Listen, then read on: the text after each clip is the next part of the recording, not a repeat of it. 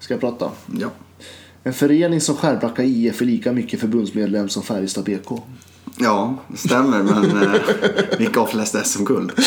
Vi har en bild härifrån som är alldeles, alldeles extra.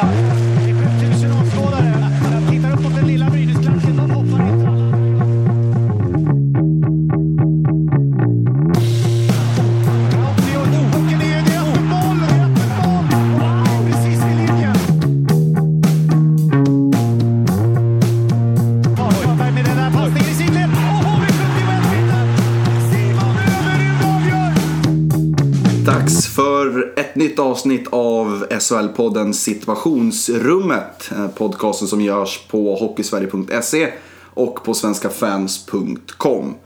Och om vi har någon ny lyssnare, det vore ju kul om vi hade det, så är det alltså jag som är eh, Måns Karlsson från hockeysverige.se och med mig här mitt emot har jag Viktor Alner från svenskafans.com. Jajamän. Än en vecka har passerat, det har varit mycket hockey faktiskt nu. Det har ju varit lite, lite lägre tempo de sista veckorna, men nu har det nästan varit tre fulla omgångar faktiskt.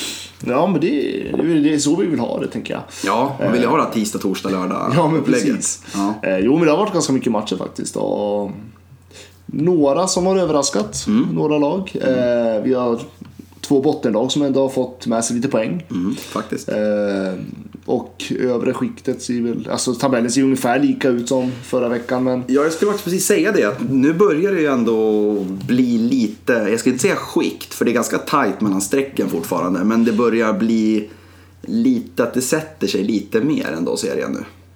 Så är det absolut. Samtidigt så det är mycket som kan hända fortfarande. Ja, gud, Eh, man har ju sett klubbar fallit efter jul eller tvärtom, Mm. resa sig efter jul. Eh, så att, eh, ja men det är som du säger, man börjar se lite tendenser till eller man ser ju mer och mer ju längre in på nu att tendenserna till vart lagen placerar sig. Jag får nästan lite panik när jag ser här. Färjestad har, och eh, Linköping har spelat 21 matcher. Fem matcher till så är de halvvägs. Det går snabbt nu alltså. Det går riktigt fort, men eh, då kan vi tänka på Malmö och Örebro så bara 19 omgångar. Ja, precis. Det är ju, säger en del om det här märkliga spelet. Vi satt och diskuterade lite grann innan och kollade att eh, vissa lag kommer att ha spelat klart mot andra redan på annan dag när man har, vissa lag inte ens har mött varandra än och inte gör det förrän i december. Och bara några veckor senare så har de spelat klart mot eh, vissa lag. Så det blir lite pajaseri kan jag tycka. Ja, men det var väl eh, bland annat Färjestad och Brynäs. som, Ja, de har spelat eh, de är klart. klara med varandra Ja. innan årsskiftet. Ja, Eh, jag tycker inte det är... Nej, jag tycker det är märkligt alltså. Men- Jättemärkligt. Eh, vi har varit, inne på den här serien väldigt ofta. Ja. Men jag tänker det, det är märkligt och sen just det här eh, hur eh, tabellen inte är i riktigt schack med varandra. Ja, jag tror att Hockeyallsvenskan har ju, de spelar ju mer tydliga omgångar och det blir ju mycket lättare att följa med och man slipper sitta, speciellt när man sitter och skriver om matcherna som jag ofta gör där och så sitter man och säger att ja, nu gick Modo förbi Tingsryd men Tingsryd har två matcher mindre spelade och så, det är så jobbigt att alltid behöva lägga till Och jag tycker, då alltså jag tycker alltså just den här haltande tabellen som SHL faktiskt är. Det förstör ju väldigt mycket tänker jag de enskilda omgångarna. ja, gud, ja. Eh, jag tänker liksom, ja men eh, Ja men ta Brynäs och Karlskrona till exempel. Där nere. De, har ju, de slåss där vid kvalstrecket, Karlskrona har en match mindre spelad.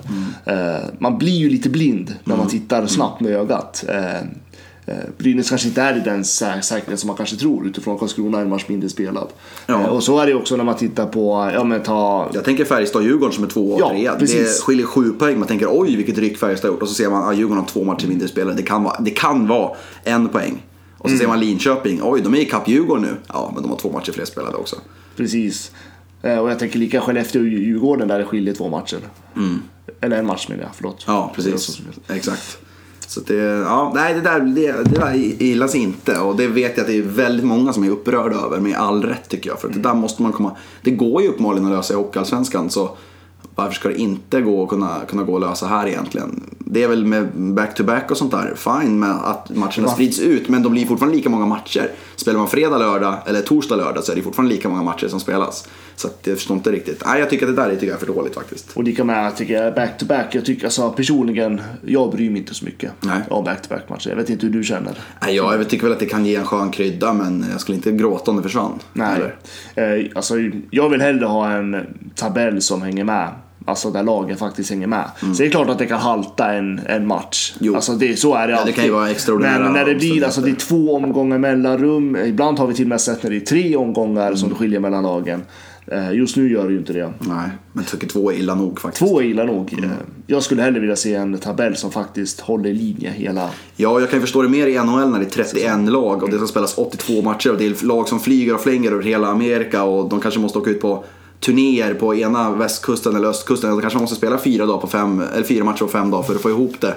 Medan man kanske nästa vecka spelar två matcher på en vecka för att eh, då kanske man bara har hemmamatcher när man spelar mot närliggande laget. Men den aspekten har vi ju inte riktigt här. Alltså visst att det är långa avstånd i Sverige men vi har ingen tidsomställning eh, att tänka på. Man hinner fortfarande hem senast dagen efter liksom. Så att jag tycker, det, jag tycker inte det heller det håller som, som argument faktiskt. Nej. Tycker jag. Nej. Men det, var inte, det är inte det vi ska snacka om. Eh, Vi ska Nej. inte snacka Excel-dokument idag utan vi ska faktiskt snacka lite resultat och lite upp, vad säger man, uppstissade diskussioner som har kommit de sista dagarna. Och sen ska vi såklart snacka om den nya huvudtränaren som har kommit in här- i SHL här sista dagarna. Vi börjar vi satt innan här, det har inte hänt så jäkla mycket som har stuckit ut rent resultatmässigt och så sista veckan fast det var ganska mycket matcher. Och det är väl som vi ofta brukar säga att eh, man kommer in i lunken och det här. Och nu är vi som sagt snart mitt i så nu kanske vi är där inne. Men det finns ändå några lag som är värda att, att prata om lite kort. Absolut. Eh, Det ena är ju Mora såklart som har tagit åtta poäng här nu sista mm, dryga veckan, senaste tre matcherna. Åtta av nio poäng. Eh, och sagt, jag har berömt dem hela säsongen och tyckt att de borde ligga bättre till än vad de gör. Nu är de tre poäng efter Örebro som vi har hyllat hela säsongen. Nu skiljer det bara tre poäng däremellan och de har en liten lucka ner till Brynäs och Karlskrona. som Och de är absolut inte långt ifrån Frölunda-Luleå. Nej, faktiskt. Men, och, sen, och då ska vi också veta att Mora har en match mindre spelad Mm. än vad Frölunda-Luleå har. Och det har Örebro också för den Mm. delen. Men de, de, jag tycker att det är kul. Som sagt, jag var inne lite grann på det förut, men det är kul att det kommer upp en, en nykomling som faktiskt är här och har någonting att uträtta. För Karlskrona minns vi, deras nykomlingsår var ju en parodi och det var Leksands länge också. Sen ryckte ju faktiskt Leksand upp sig och var ju till och med förbi Rögle ett tag förra säsongen. Eh, men de första 30 matcherna på säsongen var ju Leksand också riktigt, riktigt usla alltså. Eh, så det är ju det är kul att det kommer in en nykomling som faktiskt kan hävda sig. Absolut. Sen eh, tänker jag också att Mora lever ju väldigt mycket på eh, framförallt ja, Brynäs, Karlskrona och Rögle. Det är ändå två lag, eller tre lag som eh, är väldigt svaga just nu. Mm. Brynäs kanske är det stora eh, förvåningen Ja, i den här säsongen. Eh, men eh, det är fantastiskt. Det är precis, jag håller med, jag håller med i det du säger. Mm. Eh, som nykomling så är det jätteroligt att se Mora eh, ändå vara med och utmana. Ja, precis. De vann ju sist här nu mot Karlskrona och sen, eller mot eh, först Karlskrona sen Luleå vann de mot också här nu. Eh, vilket ju är starkt. Och nu har de ju en, en svår bortamatch här på torsdagskvällen när de möter Linköping. Eh, och det är ju en svår match. Sen har de Växjö hemma. Så det är två luriga matcher, men hemma har de ändå varit bra. Så det ska bli kul att se dem faktiskt. Eh, det är nog en match jag tänker följa ganska intensivt, Mora-Växjö. För att det är kanske de på förhand lagen som står längst ifrån varandra alltså inför säsongen. Men nu har ju Mora varit bättre än vad de har om man trott att det kanske i och för sig Växjö också har varit. De kanske har varit ännu lite bättre än man trodde till och med. Men det kan bli en ganska kul match för Mora är bra hemma och de är jäkligt kaxiga och svårspelade där. Absolut, och sen är det ju att eh, inte så kul att åka till Mora heller. Nej. Jag spelar den där äh, lilla ladan som man kallar ja, det är ju faktiskt en av Som jag fakt- känns som lador, lador Ja, och jag tycker att, men samtidigt så jag tycker det är en av ligans absolut häftigaste arenor. Mm. Har du varit där? Nej, jag ska faktiskt dit i januari. Mm. Eh, har jag planerat en resa till, till Mora. Eh, så det ser jag faktiskt fram emot. Ja, men den är, jag gillar den. Den är kompakt, eh, den är liten men den är kompakt och eh, det kan bli en jäkla stämning där. Ja, det kan det faktiskt verkligen bli. Och det vore ju kul om de fortsätter gå bra nu här så att det, det blandas in fler lag kring strecken där. Faktiskt. Och ju längre en nykomling håller liksom modet uppe desto längre, liksom, större chanser är det att de slipper kval. Men det kommer ju nästan alltid en formsvacka för nykomlingen också så vi får se hur Mora hanterar den. Eh, sen hade vi ju en av seriens mest underhållande matcher så här långt eh, som spelades förra veckan också mellan eh, Färjestad och eh, Skellefteå. Som ju, eh, eller Skellefteå och Färjestad om man ska vara exakt. Som ju Skellefteå vann med 6-5 efter en ganska märklig match där de, där de avgjorde sent. Eh, det var väl 40 sekunder kvar tror jag för att vara exakt när, eh, 35 till och med när Jesper Olsson avgjorde. Och då ledde ju Färjestad med 5-4 med bara tre minuter kvar och sen fick de inte ens med sig en enda poäng därifrån. Och det var ju en sån där match som Färjestad i början av säsongen hade vunnit utan problem. Liksom. Eh, är det tecken kan, nu vann de ju här mot Växjö, det ska vi komma in på också. Men eh, det kanske är ett tecken på att Färjestads här maxflytet ändå börjar försvinna lite grann. Ja, alltså jag, jag tror inte det. Nej. Utan jag tror att det är snarare att de andra eh, topplagen, om man får säga så, Mm. nuvarande topplagen, de har blivit bättre. Ja men så är det ju också såklart. Och där kanske Skellefteå är ett av de tydligare exemplen. Ja, där, absolut. jag. Skellefteå har ju De har gått bra klar förbättring eh, jämfört med hur det ti- tidigt på säsongen. Mm. Eh, så Skellefteå kommer absolut vara med. Jag tänker även i slutspelet tror jag att Skellefteå kan få en ganska trevlig resa. Sen om det leder till final eller semifinal, det Ja, jag, vill, jag skulle vilja gå in lite grann på Skellefteå. Vi har mest snackat, eller framförallt jag får man säga, har väl snackat ganska negativt om dem och inte riktigt trott på dem. Men de har ju en bra målvakt i Joni Ortio. Sen har de en backsida som man var ganska osäker på. Men där vill jag lyfta fram Jonathan Pudas som ju eh, har blivit precis så bra som man tänker att en sån spelare ska bli när han går till Skellefteå. De har ju en förmåga att verkligen få ur max ur en sån kille. Ja, jag tänkte säga det. Han är ju en spelare som verkligen har tagit för sig lite mer än vad, Ja. än vad jag tyckte man såg av honom när han spelade i Gävle. Mm, precis. Och han har blivit kapten där nu också. I Skellefteå Mm. Just i Pontus ja. Petterströms eh, frånvaro. Och spelar ju typ 22-23 minuter per match, gör mycket poäng. Jag skrev ju en tweet i våras där jag trodde att innan det här treårskontraktet med Skellefteå är slut så tror jag att han kommer ha NHL-kontrakt. Just av den anledningen att det är den typen av backar Skellefteå har fostrat dit tidigare. Och jag fick ju väldigt mycket eh, gråtskratt, emojis och skit för den där tweeten. Men jag tänker stå fast för den, för jag tycker att han redan nu visar sig vara en av SHLs bästa backar. Och jag tycker att han redan nu visar att han kommer kunna få ut ännu mer potential i Skellefteå. Så jag tror ju att ett normalt år, nu är det ju OS, jag tror inte han är med på OS-listan, vilket gör att han inte kommer, tror jag, få spela i landslaget före OS. Kanske kan få med efter och slå sig in i VM-trupp. Men ett normalt år utan OS, då är jag ganska säker på att han hade fått spela i landslaget nu. Men nu vill ju Grönborg såklart bygga ihop en OS-trupp och där tror jag inte att han är riktigt aktuell, så han kommer nog inte få Så du chansen. tänker att vi kommer få se Pudas i landslagströjan om ett år? Ja, det tror jag senast. Senast eh, i det här läget nästa år så kommer han ha gjort landslagsdebut. Ja. Eller han kanske var med någon gång förra året. Nej, men han kommer dock han vara en landslagsback i alla fall. Det tror jag. Mm. Och jag tror att han kommer senast om tre år ha ett NHL-kontrakt. Det är vad jag tror. Spännande! Ja, det, det- ska vi komma ihåg. Ja, du, den tweeten den eh, kom, kan jag försöka upp. Men om det är sant, då jäklar, då ska det bli, eh, då blir det champagne eh, uppe, uppe på Sätra. Vi var inne på Färjestad då. De vann ju faktiskt igår här, när vi spelade in här, mot Växjö borta. Låg under med 2-1, sen vänder de i tredje perioden och vinner med 4-2. Eh, Växjö hade ju åtta raka vinster och hade ju ryckt åt sig en ledning där. Men, och hade ju kunnat ryckt ifrån Färjestad och tagit lite kommando över serien. Nu är Färjestad eh, visserligen med matchen mer spelad. Bara två poäng bakom Växjö vilket gör att de inte ryckt ifrån helt och hållet. Det hade varit åtta poäng om Växjö hade vunnit igår. Eh, med en match mindre spelad dessutom. Så då hade ju serien inte varit avgjord men då hade det ju krävts så mycket för att ta ikapp det där av försprånget på Växjö. Så för seriens skull så var det ganska kul att Färjestad vann igår tycker jag. Absolut. Eh, det är ju... Jag tycker det är, bra att det inte är något lag som rusar iväg i toppen. Mm. Eh, Jag tycker det ska vara fight mellan, alltså, framförallt i ja, men topp 6-skiktet där. Eh, Så vill jag ha, det ska vara fight in i det sista. Och speciellt i år när man ändå pratar om att det är så många lag som är jämnbra. Då hade det varit trist om... Nej, det var det visst inte. Mm. Nej, nej men Alltså, precis. Eh, Alltså det. Serien är uppbyggd på att den är oviss. Liksom. Ja men precis, jag tänker, och så här vill man ha det. Jag vill ha de här fighterna, kamperna in. Alltså det, I bästa av världar för min, för min del så ska det allt egentligen avgöras omgång 54. Mm, 52. 52, förlåt. 54, nu. 52. Ja. Jo, men så är det Ja, men det är ju där det ska avgöras tänker jag. Och det, helst ska ju inget lag egentligen stå så jäkla klart Nej. i den sista omgången. Men det är klart att så kommer det bli. Men ja, jag tycker det är kul. Ja, när det är jämna fighter uppe i toppen. Ja, om man tänker men sen är det eh, ju, alltså, det är ändå ett glapp mellan jag tänker ettan Växjö och trean Djurgården. Jo, men som sagt, har Djurgården en match mindre spelat. Ja absolut, men det är ändå nio poäng ja. emellan. Ja, jo, så är det. Eh, Men däremot så, jag menar Färjestad är ju ändå med och fightas där. Och det är Mm. ju klart att jag tänker Djurgården, Lidköping, Skellefteå kan ju mycket väl komma ikapp. Ja, sen ska man kanske inte... Ge Växjö en svacka så. Jo, precis. Och- Om den kommer. De, Ja, har, ju bara, de har ju bara rullat på. Men Grejen är väl att möjligen att man inte tror att Färjestad och Djurgården kommer kunna hålla exakta poängtempot hela säsongen. Kanske. Och då kanske man får titta ner mot Skellefteå och Linköping och då är det ändå ett avstånd. Men det är ju som sagt, så länge, det var därför det var bra att Färjestad vann igår. Så de ändå håller formen uppe och tät liksom positionen eh, nära för Färjestad. ja, då. absolut. Så absolut. det, det var ändå kul och viktigt. Vi kommer att återvända lite grann till omgången eh, sen. Och eller ja, vi gör väl det på ett sätt redan nu eftersom vi ska ju snacka som vanligt. Ska vi snacka om Ängelholms stolthet. Rögle BK. Rögle BK som Djupt i poddens hjärtan. Ja, men det, det blir så, det blir så märkligt det här. För ingen av oss har ju någon som helst sympati för Rögle eller några känslor för Rögle eller någon koppling till Rögle överhuvudtaget.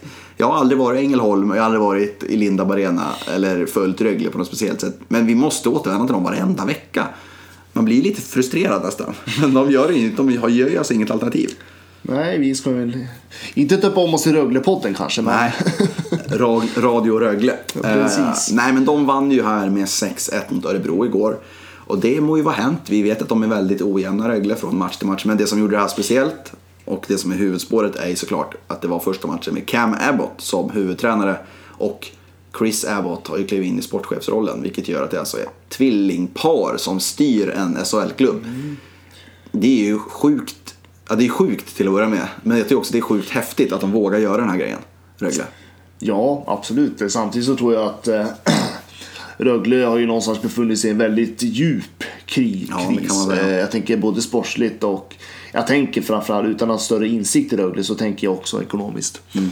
Eh, Men eh, de har prövat det här, visst. Det, han har fått en match. Eh, Jag vill inte dra för stora växlar man att de vinner med 6-1 på grund av det.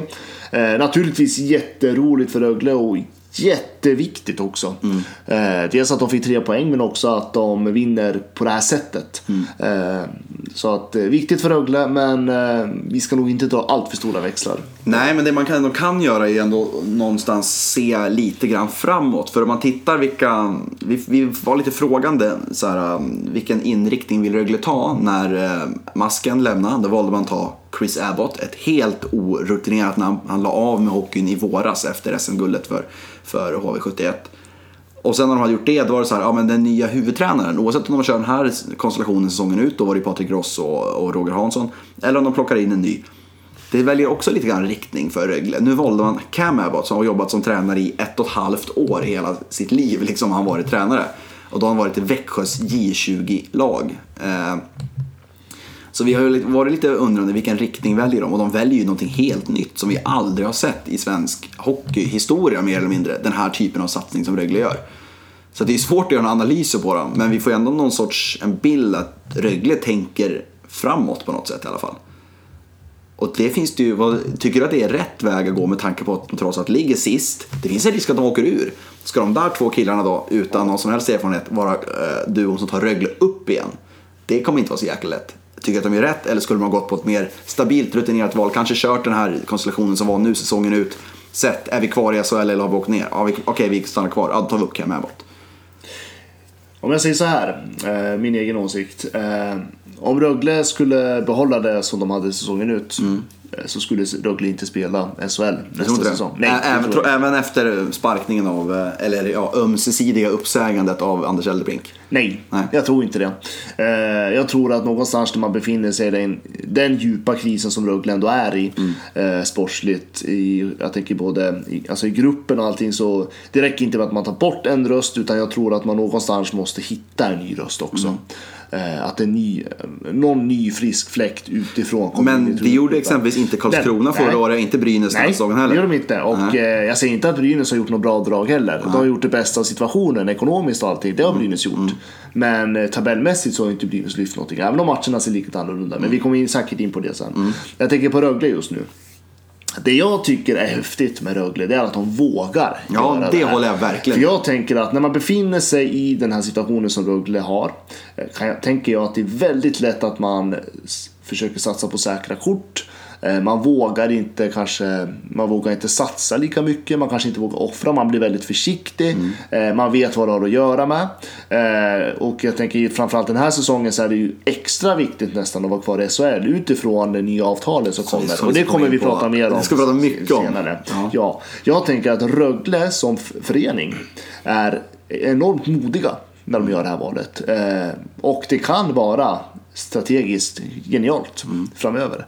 Eh, jag, jag, jag tror någonstans att man ska, man ska nog våga komma ur den här tryckespunkten och eh, satsa på någonting som andra kanske inte förväntar sig. Utan man utanför de här ramarna som vi som följer hela tiden. För vi, vi vet vilka namn som finns och vi vet Ja, liksom allt det precis. där. Jag tänker att det, och det är, jag tänker lite grann som Mora ändå har gjort. Mm, med Mattias Karlin. Precis. Ja. Liksom att man, man vågar utmana. Men han har i alla fall jobbat som tränare länge, om det är har på han låg gjort, nivå. absolut, absolut, och det har han gjort. Sen, sen är det ju så här att man behöver inte göra, alltså. När man kommer som, som en ny tränare i en ny grupp. Så behöver man ju oftast inte göra så mycket. Nej, utan det det räcker räcker med en ny där. röst. Ja. Jag tänker, ta bara eh, Thomas Berglund, nu, Mm. Luleås nuvarande tränare. När han kom in i Brynäs, då var Brynäs i kris. Brynäs lyfte sig och det han säger är, jag gjorde inte så mycket. Eh, jag tänker att ofta är det så när man kommer in i en sån här grupp. Alltså det räcker med en ny röst. Det räcker bara med någon som kommer med ny energi. Örebro var lite grann i det läget förra säsongen också när Niklas Sundblad kom in. Och han, det enda han sa var egentligen att vi ska jobba hårdare än motståndarna. Och bam så lyfte de lite grann i tabellen. Det var inte mer än så Nej. som behövdes. Ibland är det inte. Så är det. Mm. Ibland är det så enkelt. Eh, och ganska svårt att förstå ibland. Ja, jag, får, jag får lite, det jag hoppas men då, jag, jag, som sagt jag har inga känslor för Rögle på något sätt men tycker det är en häftig satsning, det håller jag med dig. Det jag ändå får lite tankar på, det är som man kan hitta jämförelser inga jämförelser i övrigt men man Cam Abbott kom in som ett helt nytt tränarnamn. Han har gjort jättebra med Växjös juniorer som har varit hånade mer eller mindre utskrattade för att de inte har några egna produkter och bla bla. De gick ledsen-final i våras med Cam Abbott som tränare. Eh, Jag får lite eh, så här Graham Potter i Östersund-vibbar. Alltså att det är något sånt de försöker få ihop. Ja men nu testar vi någonting helt nytt och ser om det funkar. Eh, som sagt, nu tror inte jag att Rögle kommer bli samma sensation som Östersund är i fotboll såklart. Det går inte att jämföra dem på, på något sätt. Men det är lite åt det Jag tror hållet. inte att han har den ledartypen heller. Nej, så är det. Nej, men jag tänker mer så här att, att eh, men nu testar vi någonting helt nytt. Mm. Vi har aldrig sett något liknande i svensk fotboll som det Östersund har försökt sig på. Vi har aldrig sett något liknande i svensk hockey som det Rögle försöker göra nu. För de har alltså en sportchef som la av som spelare i våras och en tränare som jobbat som tränare i ett och ett halvt år av sitt liv. Liksom. Som i och för sig uppenbarligen väldigt kunniga inom hockey båda två. De har ju spelat på hög nivå. De har extremt starka känslor för Rögle för det var där de liksom slog igenom för tio år sedan. De älskar uppenbarligen Sverige eftersom de blivit kvar här i tio år båda två. Och man ska ju komma, komma ihåg det att det är väldigt viktigt att sportchefer och tränare har ett bra relation, att de tänker hockey likadant, att de kan ha en öppen och rak kommunikation. Det har vi sett exempel på när det inte har varit så. Vi kanske kan ta ett exempel också där. Brynäs som vi ofta lyfter upp. Stefan Bengtzén och Roger Melin. Jag tror inte de hade en dålig relation men uppenbarligen skar det sig lite grann på något sätt. Det tror jag. Mellan deras hockeytänk. Medan exempelvis Bengtzén och Bulan Berglund funkade perfekt ihop. Har S- Henrik Evertsson och Sam Hallam som också verkar ha en extremt bra relation professionellt. De spelarna som, som Evertsson värvar in går in i Hallams bygge och har en roll där. Cam och Chris Abbott känner ju varandra bättre än vad några andra människor på jorden gör. Liksom.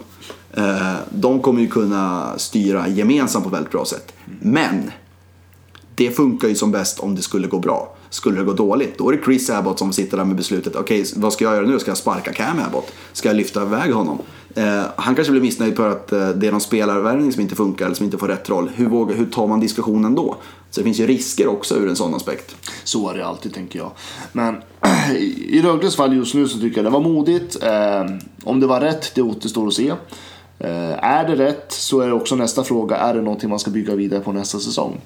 Eh, det behöver inte alltid vara det. Nej, Utan det här, det här kan vara något som passar Rögle här och nu i den situation man befinner sig i. Eh, och det kanske är så man tänker, att det här bara är en tillfällig lösning. Ja, de skrev ju kontrakt om då två år till. Två år? de- Det var två år? Ja, jag, Okej, tror, bra. så att jag tror att de, Ja. de, de ser ju Cam som sin tränare. Och då, då, då är det ju så. Ja. Och då har man ju, då, jag menar någonstans finns ju också en strategi bakom det här. Eh, Och jag tänker att Rögle prövar något nytt, de måste pröva något nytt. Jag tycker att som det ser ut nu så gjorde de rätt. Ja, ja, och som sagt man hoppas ju lite grann att det funkar för det vore en sån häftig grej på något sätt att se liksom bröderna Abbott styra det där skeppet. kommer bli lite tillsammans. en Rögle-familjen sen där. Ja, det blir så. Det blir så. Eh, sen kanske de har, jag vet inte om de har några söner eller döttrar som också eh, spelar hockey eller så. Så kommer de om 10-15 år och så är det Ja, ja, fortfarande ja. Chris som sitter där som och Cam Abbott som styr Precis. hela Rögle. Då är det Nej de då. som är varenda position. Ehm, vi ehm, kommer nog få anledning att återvända till Rögle igen skulle jag tro. De, de har väl hittat en ny huvudtränare till nästa vecka eller då har de förlorat med 10-0 på matcher och så får vi snacka om dem då. Men- Någonting har hänt Rögle till om en vecka. Är- Ja, så är det. Eh, Men vi ska ju snacka om den stora snackisen inom svensk hockey just nu. Eller det har ju varit en snackis länge det här med tv-avtalet. Vi har Ja, tagit upp de- det ganska mycket. Det är väl en redan. diskussion som har, den har kommit igång, sen har den slutat och sen har den kommit igång igen. Ja, exakt. Och Lite så är nu, nu är, men nu är väl diskussionen nästan hetare än någonsin får man säga. Ja men nu har ju ändå, alltså nu är ju, har ju klubbarna själva på något sätt, eller hockeyallsvenska klubbarna, Mm. ska rätta, rätta så att säga. Har ju själva liksom verkligen ja, men satt ner foten. Ja, det kan man lugnt Ja, säga. men, och sagt att det här är inte okej. Vi tycker inte det här är bra för svensk hockey och framförallt inte för Hockeyallsvenskan. Mm. Eh, nu kommer, det var väl AIK, Färjestad. Färjestad jag? Färjestad? Jag säger fel hela tiden idag. Eh, Nej, det var, det var AIK. Björklöven, AIK, AIK Björklöven. eh, Leksand, Modo, Timrå och sen var det väl också Södertälje var det. Och Ja. sen har ju idag också kommit uppgifter att Tingsryd, Oskarshamn och Panten har ställt sig bakom det här brevet som alltså Precis. säger i mer eller mindre att de är missnöjda med pengafördelningen i svensk precis, hockey. och samtliga i Hockeyettan. Och samtliga hockey. Så det var 50 nya klubbar som kom idag. Eh, Det var sex klubbar igår, 50 nya klubbar som kom nu och, och eh, uttryckte sitt missnöje. missnöje. Och då ska man komma ihåg att Hockeyettan ju inte ens eh, är med en del av det här tv-avtalet utan de vill mer De se... påverkas av det. Precis, Så de vill se en jämnare fördelning av pengarna i svensk hockey. Och det är ju, Hockeyettan kanske de som har på ett sätt mest eh, anledning att vara upprörd det här. För de förlorar ju extremt mycket på det här. I och med att Hockeyallsvenskan också blir lite svagare. Då blir ju Hockeyettan ännu svagare i sin tur på något sätt. För de blir ju lidande av det. Så de blir lidande i två led på något sätt. Och jag tycker mycket beror också på att Hockeyettan får ju absolut ingenting av det här.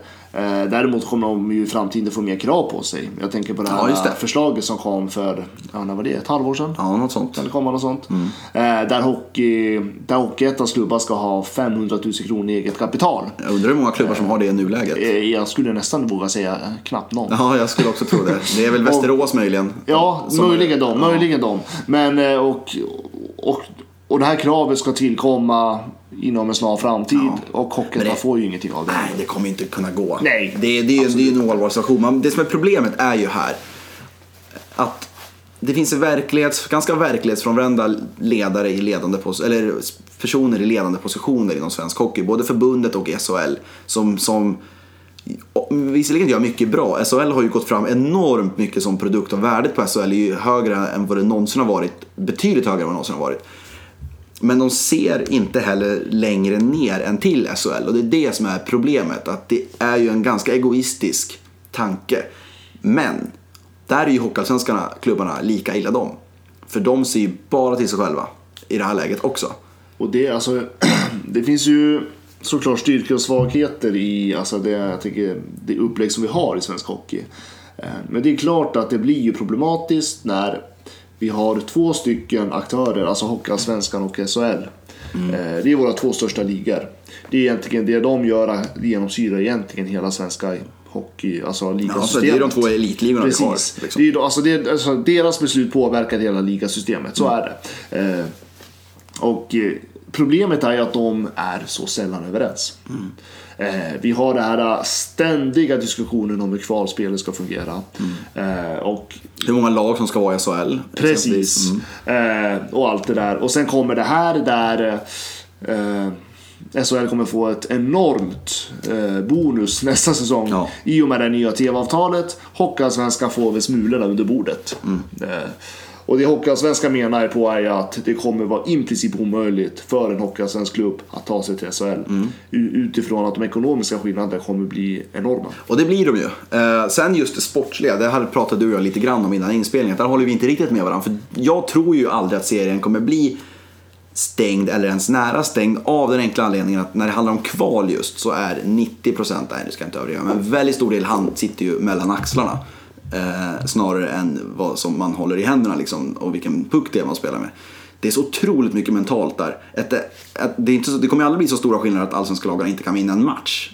För det, då skulle inte heller eh, de sämsta lagen i Premier League kunna slå Manchester City i en match heller. För att det är nog lika stora ekonomiska skillnader där. Men det kan de ju alltid. Man kan alltid, man kan alltid vinna en match, man kan vinna två matcher, man kan vinna tre matcher. Speciellt om man har vunnit den här första matchen så tror jag att man ändå kan vinna ett par, tre matcher till och faktiskt vinna ett kval. Sen är det klart att det blir svårare. Det förstår jag också. Men jag har ingenting emot det. För jag tycker att när man väl går upp i SHL så ska det vara för att man är bättre än sina motståndare. Och den kommer aldrig bli helt stängd heller. Utan det Hockeyallsvenska klubbarna får göra det är ju att anpassa sig till den verkligheten de har. Jag tänker på Modo och Leksand. Nu är de Hockeyallsvenska klubbar, då får de anpassa sig efter det.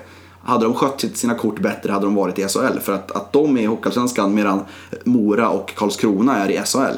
Då är det ju Modo och Leksand som har misslyckats och ingenting annat, tycker jag. Men du tror ändå mer att du är lite mer av den här att du tror att det blir en stängd serie? Jag tror absolut inte det kommer bli en stängd serie. Det tror jag inte. Däremot så tror jag att det kommer, det kommer ske mer sällan att det blir lagskifte. Det tror jag. Eh, Men stängd liga blir det ju inte. Absolut inte. Men om vi säger att, att det händer att Mod, eller att um, Modo, de spelar inte Om vi säger att uh, Rögle åker ur, eller Mora åker ur. Vi tar Rögle som exempel. De åker ur i år. Och spelar Hockeyallsvenskan. Eller de åker ur nästa år. De är kvar ett år till. Och spelar, sen åker de ur nästa år. För att nästa år har inte underblivit så stora skillnader. Alltså det är ju ett stort skillnad tv-avtalsmässigt. Men det kommer inte hinna märkas tror jag på ett år. Utan det är ju snarare på sikt. Om Rögle då åker ner, då finns det ju inget att säga att de inte kan gå upp igen. Och då blir det, och när, och när de väl går upp igen då, då har de ändå varit nere ett år, vilket gör att de har inte lika ekonomiska tillgångar, vilket gör att då är nästa lag ändå kan gå upp. Så det kan ändå bli lite utbyte. Sen är det klart att det blir svårare för en, en klubb som Karlskrona, om de hade kommit fram nu, eller om två, tre år. Då det blivit väldigt svårt för det är en väldigt liten klubb och sådär, så de kommer ju få det svårare. Det, det är den första att liksom hålla med om. Jag tror ändå att det kommer finnas en rullians mellan serierna. Det tror Ja, jag. alltså, det tror jag också, men jag tror det kommer inte, det kommer inte bli i samma utsträckning som det är idag. Nej. Jag tror att vi kommer att vi kommer få se nya lag i SHL, eller nygamla lag Mm. rättare sagt i SHL, även i framtiden. Det, det är eh, lite, eh, ganska säker på det är att det kommer inte ske varje säsong. Nej. Utan jag tror att vi kommer oftare få uppleva att SHL-lagen som kommer tvingas kvala kommer att klara sig. Tycker du, om vi tycker du att det är synd? Eller, eller är du okej med det? Att ja, visst det är de här 14 lagen som gäller?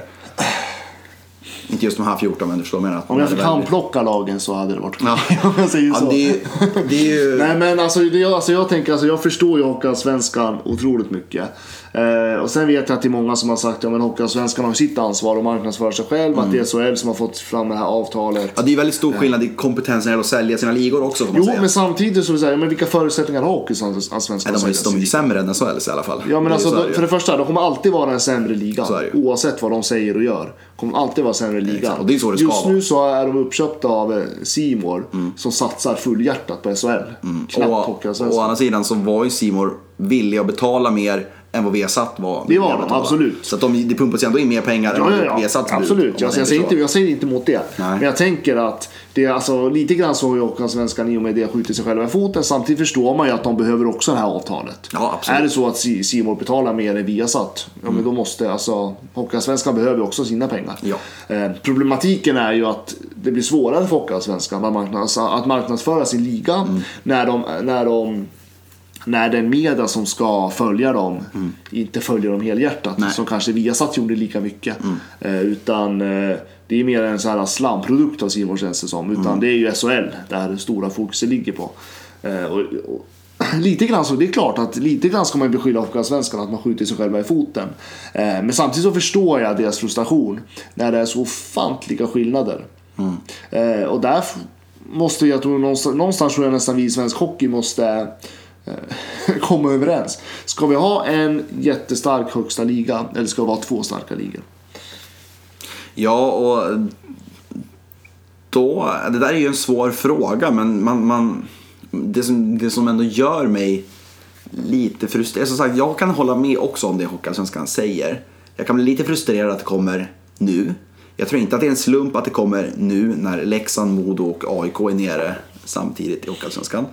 Eh, det tror jag inte. Men det som gör mig lite frustrerad är att de inte bara kan vara öppna med sina anledningar till varför de skriver som de gör. Det de gör, och det är också lite grann det som Mr Maddock var inne på, att de snackar om utvecklingen av svensk hockey, de månar om svensk hockeys bästa och bla bla bla. Det, tror, det är precis som Mr Madhawk Ja. eh, på Expressen skriver. Precis. Att eh, det han menar, eller det jag tolkar hans text som i alla fall, det är ju att alla nämner det här eh, hockeyns bästa, svensk hockeys bästa. Men i, egentligen tittar man bara på sig själv. Mm. Ja, och Modo hade varit- SHL säger också så. Ja, och om, Hockeyallsvenskan säger så. om Modo hade varit uppe i SHL, vilket de var för ett par år sedan, eller Leksand som var uppe förra säsongen, då hade inte de brytt sig om det här. Nej. De hade ju bara tänkt, fasen vad gött, vi var uppe precis när tv-avtalet kom, härligt, vi hann upp i tid, vi, hann, vi orkade stanna kvar, grymt.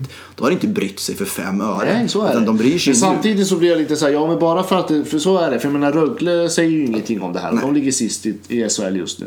Men jag tänker samtidigt här, de är i Hockeyallsvenskan just nu. De, de befinner sig i den situationen som alla Hockeyallsvenska klubbar gör. Mm. Nu har andra Hockeyallsvenska klubbar gått in och stöttat det här. Ja. Eh, liksom alla, och jag, jag tänker att snart har vi hela Hockeyallsvenskan som faktiskt ställer sig bakom det. Mm. Eh, fullt ut. Eh, Så att jag tänker alltså, det är absolut, jag tycker det är helt rätt av dem. Jag är bara förvånad att det kom så här sent. Jag trodde att det här skulle vara liksom direkt när det vart känt med det här avtalet. Jag varit nästan förvånad att det vart så tyst hos många Alltså hockeyallsvenska klubbar. SHL förstår jag. De är väl jättenöjda. Ja, ingen ingen, klubb i SHL har väl någon anledning av att klaga. Nej, men- men om man ser sitt bästa. Men imorgon, eller idag när, när den här podden släpps, och förmodligen redan kommit, så vet jag att deras klubbdirektör Peter Hermodsson, som ofta var den som svingade vilt när de var nere i Hockeyallsvenskan. Ehm, Mora var ju den klubb som ofta var upprörda över SHL-agerade och så vidare. Nu har de gått upp och då är det många som var så här, men uttala er nu då. Och han ska faktiskt släppa ett uttalande på Moras hemsida under torsdagen. Jag vet inte om det har kommit nu när den här podden släpps ehm, på hemsidan och så. Så det blir väldigt intressant att se vad han säger där. För han, vad han säger, om han står upp för Hockeyallsvenskan som ändå har varit klubbdirektör under många år i Hockeyallsvenskan, sett hur Hockeyallsvenskan ofta har blivit förbisedda av SHL. Om han tar deras parti här, då blir det en helt annan diskussion. Om han däremot står och säger nej men vi tror att det här är det bästa, det är det bästa, det är det bästa svenska, bästa svenska, svenska hockeyutveckling och bla bla. Då blir det någon sorts bevis för att okej, han tänker bara på sig själva. Ja, och, det och jag tänker det är, det är lite som du säger. Det är jätteintressant just att han är för Mora utifrån att Mora är så färska från Hockeyallsvenskan. De har i varit en tio längre år. tid, Ja. precis. Och att nu har de ändå, ändå kommit upp i det här moderna SHL om man säger Mm. så. Eh, och vet hur det funkar där, i, alltså i det sammanhanget.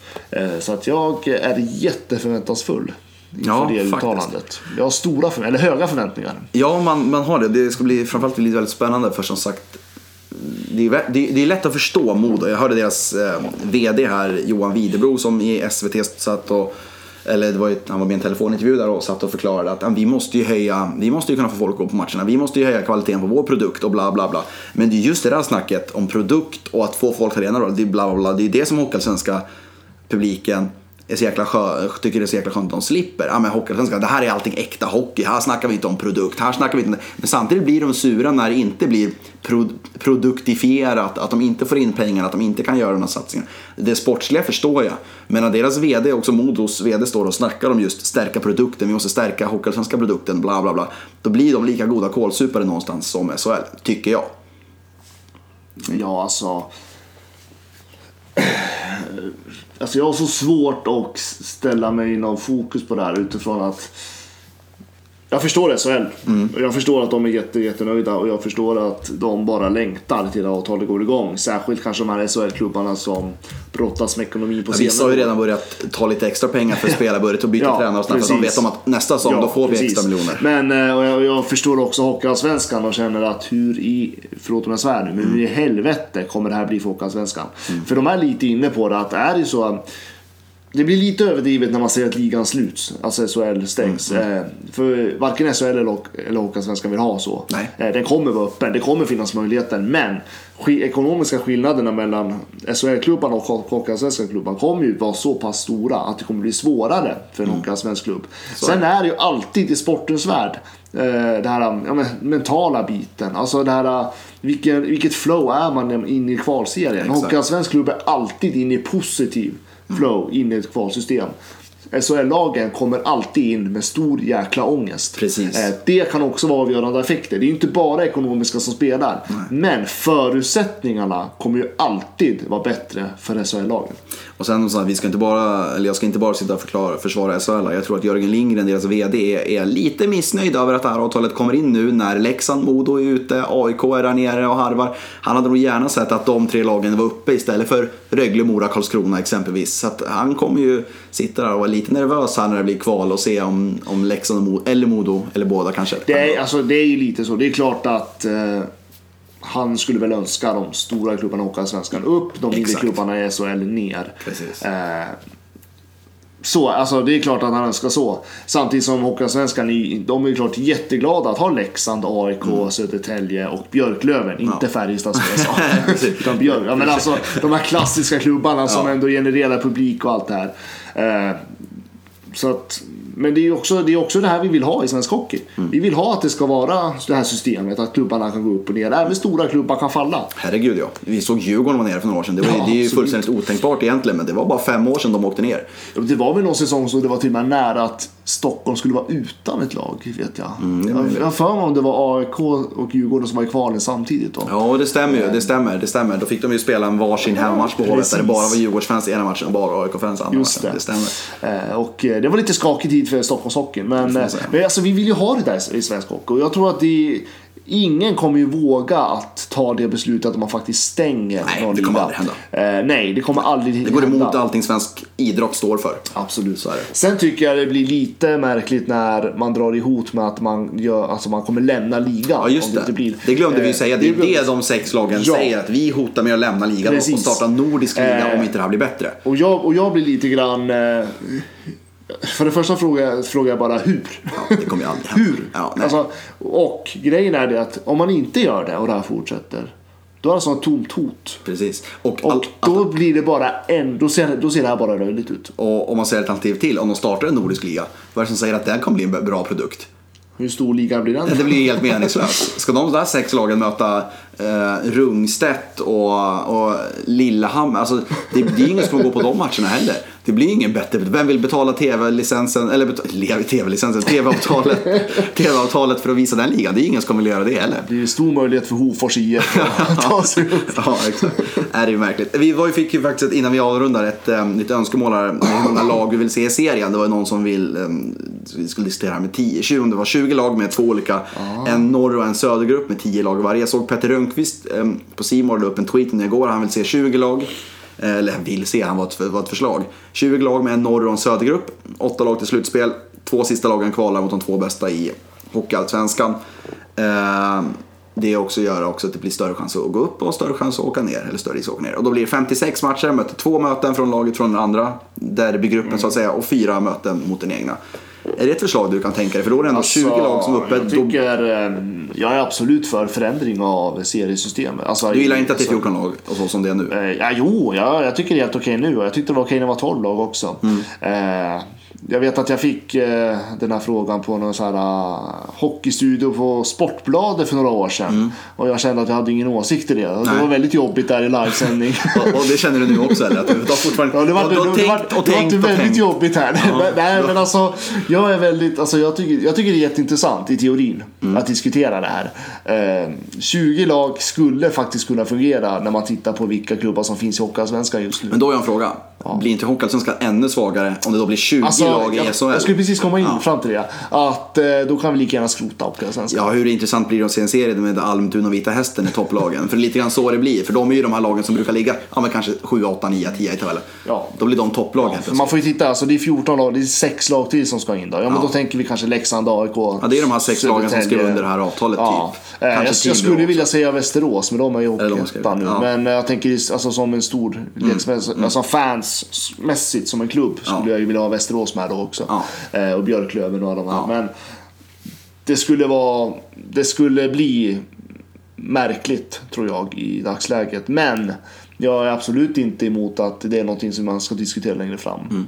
Eh, Jag tror att svensk hockey just nu behöver stadga sig lite med, för vi har inte haft 14 lag så jävla länge. Nej, och, det här, nej, och inte det här kvalsystemet Nej, heller haft så länge. precis. Och eh, jag vet att det är snack om att man ska ändra kvalsystemet igen Mm, precis. framöver. Så att, jag, jag tror att vi någonstans måste vi landa i det först innan vi håller på att röra om hela serien på sånt stort sätt. Men jag skulle jättegärna eh, vara för en sån diskussion. Mm.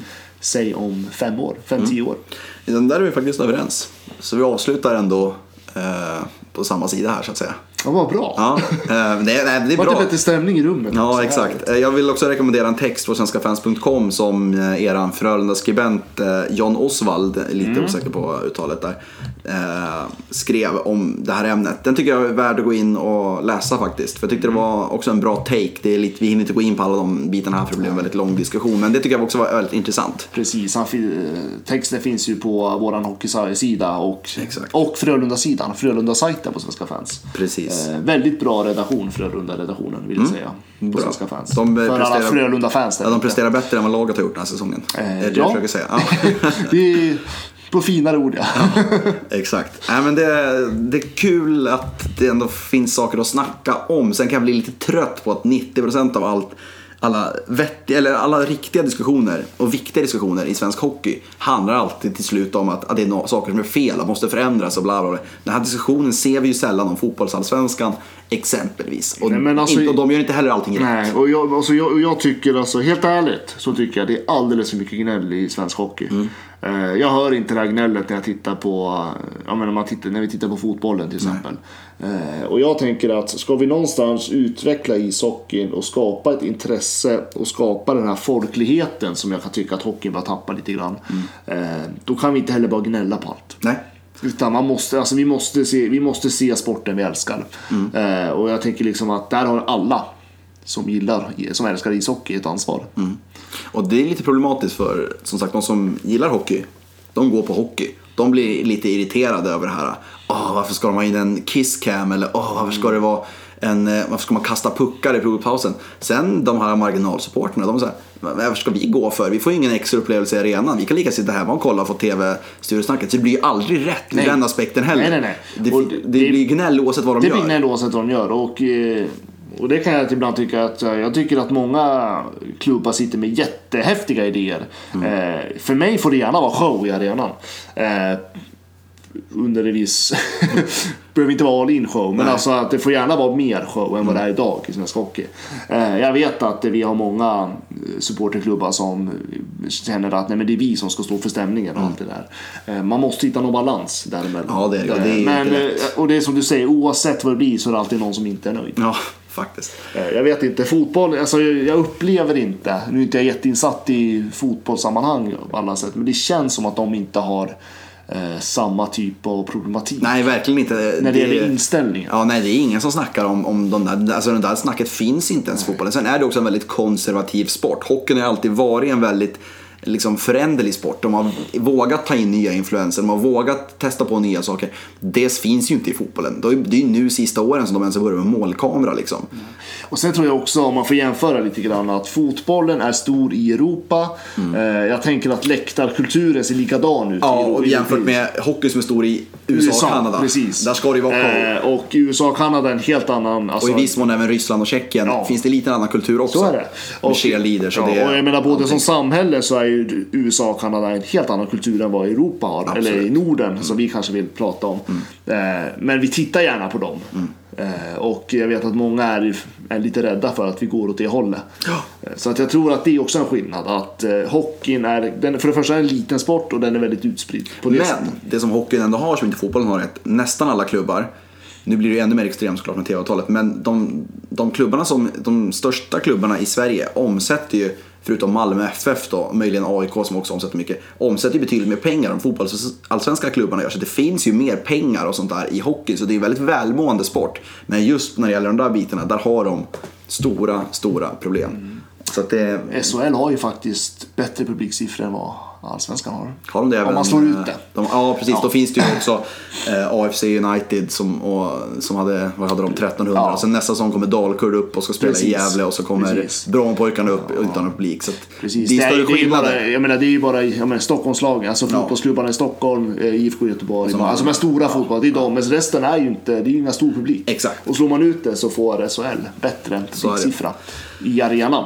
Precis. Eh, Men det talas aldrig om publikris i Nej, men, fotbollssvenskan. Men, vi, det gör det men hela kommer ju aldrig kunna jämföra sig med Malmö FF till exempel. Nej, Alltså, så är det. Ju. Ehm, Det har blivit ett långt avsnitt. Vi rundar av kort här nu veckans stjärna och veckans avstängning. Och veckans stjärna så tog jag ett enhälligt beslut här och kör på Viktor Olofsson i Frölunda. Ja, har jag fick eh, ingen talan. Nej, fick du ingen talan. Eh, Han har gjort sex mål sista sex matcherna, blev hjälte igår. Ehm, Gjorde först ett mål under ordina- ordinarie matchtid. Så gjorde han faktiskt två straffmål i straffläggningen så att Frölunda vann mot eh, Malmö. Han har gjort tio mål i år, han gjorde nio mål på hela förra säsongen. Eh, Jag vet att jag hade honom som en liten outsider förra säsongen till att kunna bli skyttekung i SHL. Det blev han inte, men i år då är han tvåa bakom Dick Axelsson nu. Så det är spännande spelare att följa. En eh, absolut. Örnsköldsvikskille som eh, lämnade Modo när de åkte ur SHL. Precis som Carl Grundström bland annat, hans lagkamrat som nu är skadad under lång tid.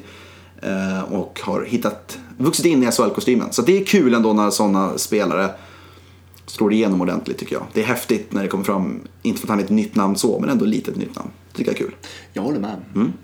Veckans avstängning hittar vi väl egentligen ingenting så då blev det de avstängningarna helt enkelt som har varit. Ja. Det har ju varit två knätacklingar här, Daniel Rahimi och eh, Fabian Zetterlund. Som åkte på tre respektive två matcher tror jag det blev. Eh, vi såg ju också för övrigt Andrew Gordons tackling på Sebastian Wenström som gav fem matcher tidigare i veckan. Eh, en huvudtackling som jag tycker faktiskt var värt lite mer matcher. Så det är nästan så att jag skulle gjort det till avstängning, att det, det var ett snålt straff, tycker jag. Men det är ju inte bara huvudtacklingar som är problem utan det finns ju också det här med knätacklingar. Vi såg Lukas Karlsson också blev avstängd för det.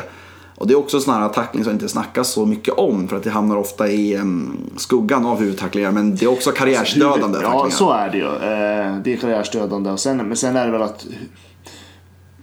Nu är inte jag någon läkare, men medicin så kan jag tänka mig att huvudtacklingar är lite farligare. Det är klart det är så. Då påverkar ju livet på ett helt annat sätt. Precis. Ett knä, utan Eh, ett men knä kan man det är klart, vi, vi måste ju också diskutera de här knätacklingarna för de är inte heller bra. Det förstör sporten, det förstör spelare, det är Mm. jättedrygt.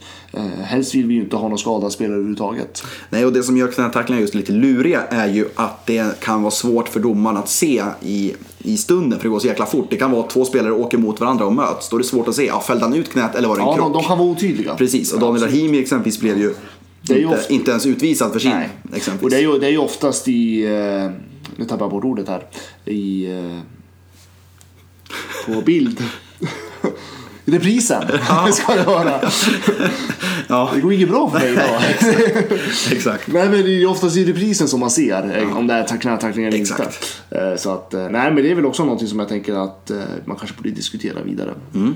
Precis, det är bra att de bestraffas i alla fall. Ja, sen är det, sen är det klart, jag vill bara tydligt, det är klart att huvudtacklingar är värre. För att det är livshotande på ett annat sätt. Ehm, Det kan vara problem med fem år senare. Ett knä, att klara sig utan ett fullt fungerande knä, ja det är ändå okej i jämförelse med att klara sig utan ett fullt fungerande huvud vill jag bara föra till protokollet. Ja, här. man kan vara utan knä också. Exakt, eh, det, det funkar inte riktigt det går ganska bra 2017 faktiskt att leva utan knä. Eh, det finns bra hjälpmedel till det. Men, eh, ja det blev en märklig avslutning. men, det blev märkligt, men då var det ganska spännande podd får jag säga. Ja, det, Det, minst sagt. Ja. Många felsägningar och, men jag bjuder på det. Jag bjuder på det. här Sen var det bra diskussioner också hoppas jag. Ja, det Det hoppas här är ju jag. ett hett ämne, jag tror vi kommer anledning att återkomma till det här. Jag tror att vi kommer återkomma det här äh, ännu längre, särskilt på slutet av nästa säsong, när det här närmar sig. Och framförallt så vill ju faktiskt Hockeyallsvenska klubbarna, de vill ju ha svar från förbundet och SHL innan årsskiftet. För att inte de skulle fortsätta sitt hot. Så att det kan komma ganska snart. För SHL måste ju svara, eller förbundet, på ett eller annat sätt. Eh, SHL gick ju ut häromdagen och, och skrev deras vision för att SHL skulle bli världens näst bästa hockeyliga. Och det var väl kanske det också som gjorde att hockeyallsvenska klubbarna röt ifrån. För att det blev väldigt mycket snack om produkten och att värna om SHLs bästa hela tiden. Precis, samtidigt så tycker jag att jag älskar visionen, ska jag bara säga. Ja, men det är bra. Ja, Man ska, bra. man ska ha höga visioner, sen håller- om, det är, om man når dit, det är en annan fråga. Jag håller faktiskt helt och hållet med. Hockeyallsvenskan är ju också faktiskt en av världens bästa hockeyligor. Det är lätt att glömma bort. Det är inte så många ligor som är bättre än Hockeyallsvenskan. Om man ska vara sån. Nej, många andra, många andra bästa ligor är ju Hockeyallsvenskans klass. Precis. Man ja, de tänker- plockar, ja, men de kan ju, Europa och- Exakt, de kan ju plocka spelare från, eh, från Norge och Danmark och sånt där som, som håller bra klass där och håller ungefär lika bra klass i Hockeyallsvenskan. Ja, så att, precis. Så att, eh, jag gillar SHL. Eh, jag tycker att de har gjort mycket snedsteg sista tiden. Jag hoppas att du gillar SHL. Ja, ja, exakt. Men jag gillar också Hockeyallsvenskan. Och jag hoppas att det kan bli en vuxen debatt däremellan. Att det inte blir... Sen förstår jag på ett sätt att klubbarna är lite ledsna men att det inte blir just pajkastning utan det faktiskt blir en vettig att de sätter sig ner och diskuterar på ett moget sätt hur de vill ha framtiden i svensk hockey. För att jag tänker på svensk hockeys framtid. För jag har inget intresse av att varken SHL eller Hockeyallsvenskan ska gå bra. Jag vill att båda ska gå bra. Så jag hoppas att de kan komma en lösning. För det är bra. Det är viktigt i svensk hockey att det finns två starka ligor. Sen är det kanske viktigast att det finns en riktigt stark liga. Tycker nog ändå jag till slut. Det är min summering. Och jag tycker att vi avslutar Ja, vad bra. Det blev en lång podd idag. Eh, Vi kommer tillbaka om en vecka. Då har det fortsatt spelas en hel del matcher. Det är ju kul med lite intensivare omgång här nu. Och eh, det blir faktiskt matchfritt på plats för oss den här veckan.